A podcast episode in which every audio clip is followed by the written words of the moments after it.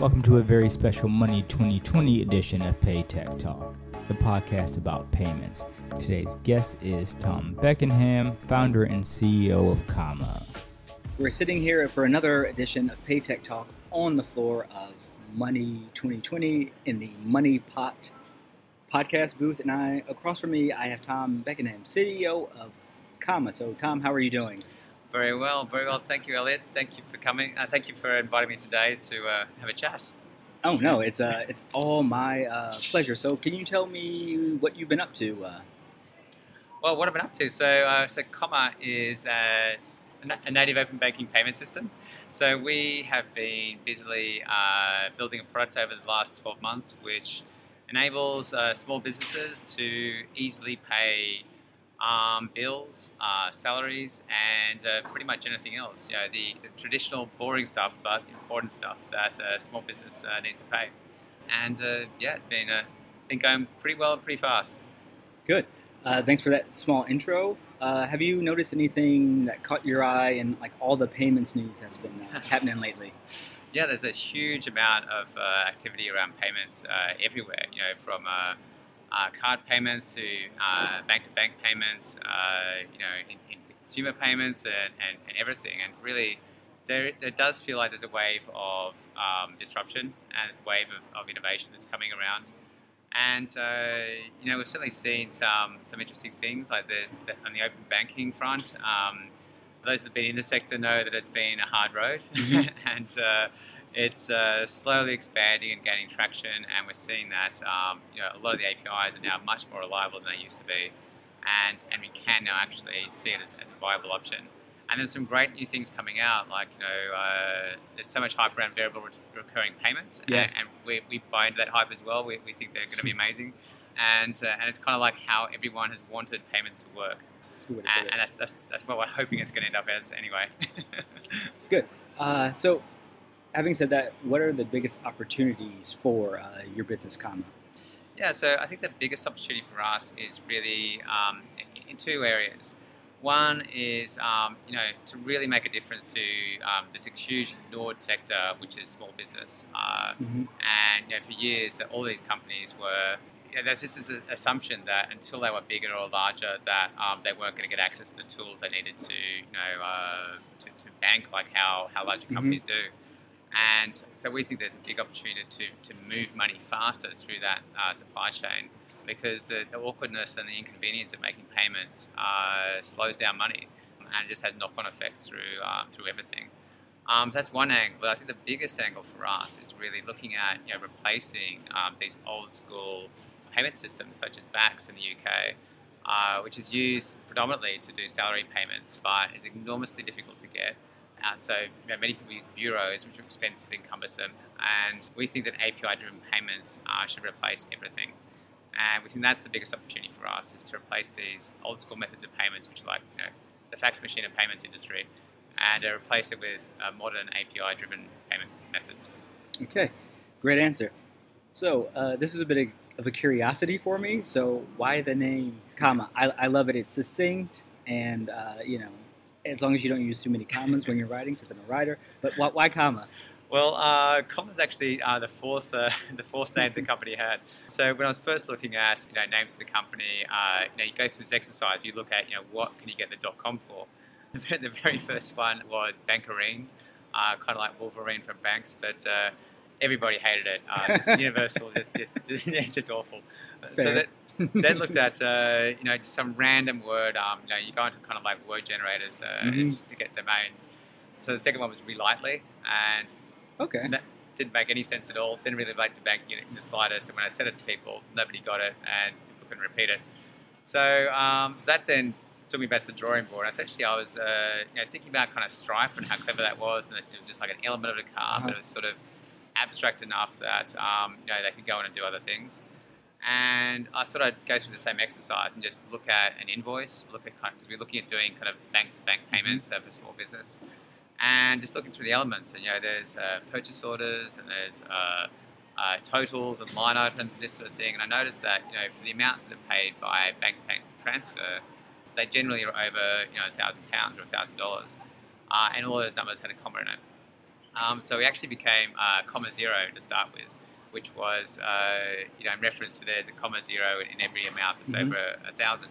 But then we uh, ran into an issue with a partner, and we ended up dropping the, co- the zero part of it, and that's how we became comma. So it really is to do with the thousand separator in, or at least in the UK and the US, Right, and, exactly. and Western markets. For us here in the Netherlands, it's uh, the period and then the comma for the sentence. exactly. It Yeah. was awful moving over here, having to figure figure that out. I got everything wrong. My birthday was wrong. The, the bank statements didn't make any sense. Uh, uh, anyway, getting a little bit more serious. So, how do you think, especially given sort of banks, I guess maybe neglecting SMEs as a strong? I don't know if it's strong, but it seems like they they're overlooked by usually banks. So, how, how do you think fintech can be a force for good for SMEs? Well, um, it's a very good question. So the, I really think that fintech can, um, you know, provide services and provide things that small businesses need because you know if they come up with innovative ways to get to customers fast, then you can cover a market and and do it in economically um, viable ways. And you know that means that you can make a business that's profitable and that uh, is, is viable for small businesses and offer them a whole lot of extra things that would probably be too expensive or too cumbersome for a larger bank Mhm. to or a larger corporation to look at. And as long as there's an ecosystem that is enabled by the, the banks, Right. that you know you could really you, could- you can really see a thriving kind of a set of services that are available to um, to small business. I think the thing that you know we forget about is that if I just look at the UK alone, um, there are six million businesses in the UK. 5.7 million of them have 10 staff or less, and none Right. of those businesses, or very few of those businesses, have access to corporate banking. And that just leaves a huge section of you know, the business community keying in payments manually, manually kind of moving money around. And yeah, as I said, it slows down money, which means that money gets into the hands of people slower. And that just yeah has, has knock-on effects into employment and everything.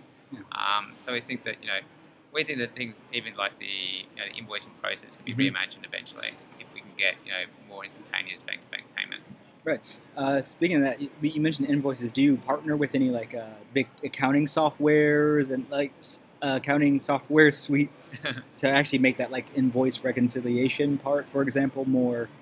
How do you say that? Uh, fluid. yeah, um, so we, we do. We partner with uh, Xero and we partner with Sage, and we are very shortly releasing on the app stores uh, on both of those. And we uh, been working very closely with both of them. They've been extremely supportive of what we're doing, and that means you can pull data from your accounting system into Comma, and you can essentially just click, I want to pay this bill, this bill, this bill, and we can then push that to the bank, so you don't have to enter that information again, and then push it back to the and and interestingly, we can then trigger an action back in the accounting system when the customer pays, so that you can then mark uh, invoices as paid and automate that whole process. Uh, you know, basically close the loop on the entire process. that saves obviously time, money, and frustration uh, on behalf of uh, SMEs. Definitely. It does. Okay, so switching lanes a little bit. Uh, time to get personal. If any, has anyone inspired you in your professional life? Oh yes, there's many. You know, I'll call out. Uh, I'll call out a few. Certainly, uh, well, I'll call out two people in particular that helped us help have helped a huge amount this year.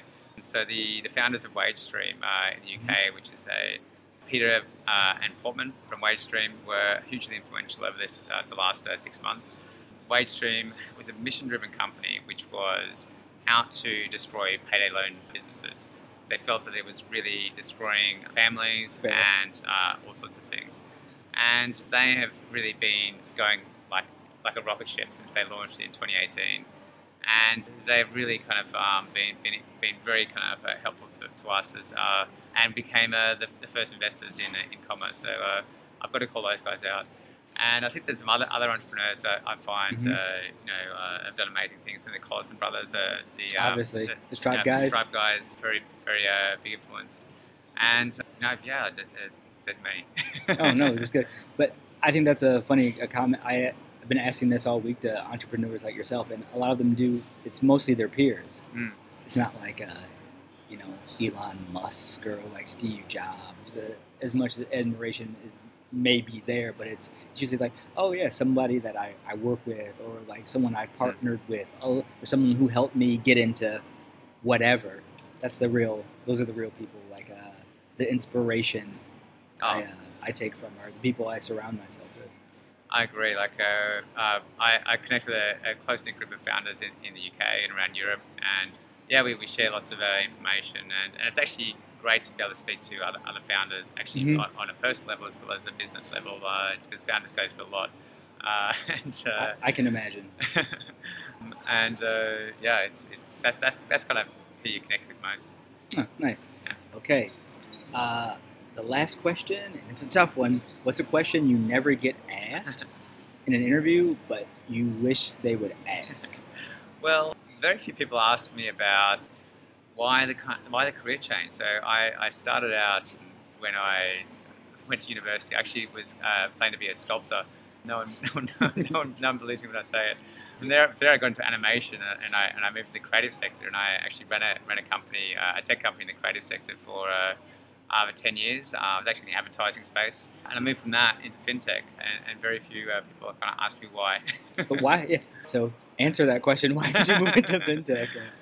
Yeah, well, there's a few things. Uh, one, I, was certainly less passionate about the advertising uh, world than I than I used to be. Um, I, I found that it had become uh, less creative, less of a creative outlet for me, and uh, I also just saw that, you know, that there, there as I said before, there's this uh, hugely ignored you know, section of uh, the business community, which is, uh, and I've been in that business community, which is just frustrated and and and just assume and have this kind of a what do you call it? Um, uh, resignation Mhm. that nothing is ever Mm. going to change in, uh, in payments, or uh, they just going to have to do this stuff forever, or until they get a lot bigger. And I felt that like um, I, I've seen the effect firsthand of money coming in late, and you know people, not, uh, founders not being able to make payroll, this sort of stuff, because you know uh, just money hasn't hasn't got to their accounts fast enough.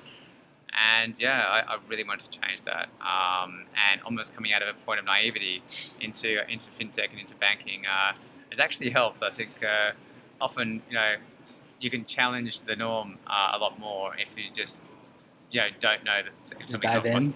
Yeah, if, if, if someone tells you it's not possible and you believe it, then uh, you'll never change it.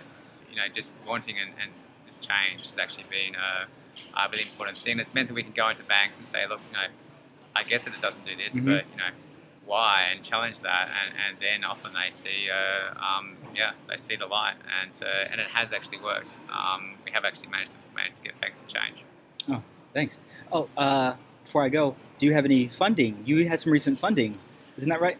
That's right. Yeah. So we just uh, raised our first institutional round. We, uh, as I said before, so Peter and Portman uh, back in Mhm. January, um, together with Village Global, uh, put in uh, the very first uh, amount, and then that um, that led into a seed round in July, which um, uh, was led by Octopus Ventures and Connect uh, Ventures. Nice. Well, congratulations. Uh, Thank you very much. I'm sure it was uh, sorely needed. yes, it's uh, it's certainly uh, been very helpful. We have some amazing investors on board, uh, so we're ready to uh, ready to rock, basically. Well, thanks for coming t all the way to the uh, the Money Pot booth and uh, on the floor of Money 2020. Uh, thanks, Tom. Thank you, thank you, Elliot. Thank you very much.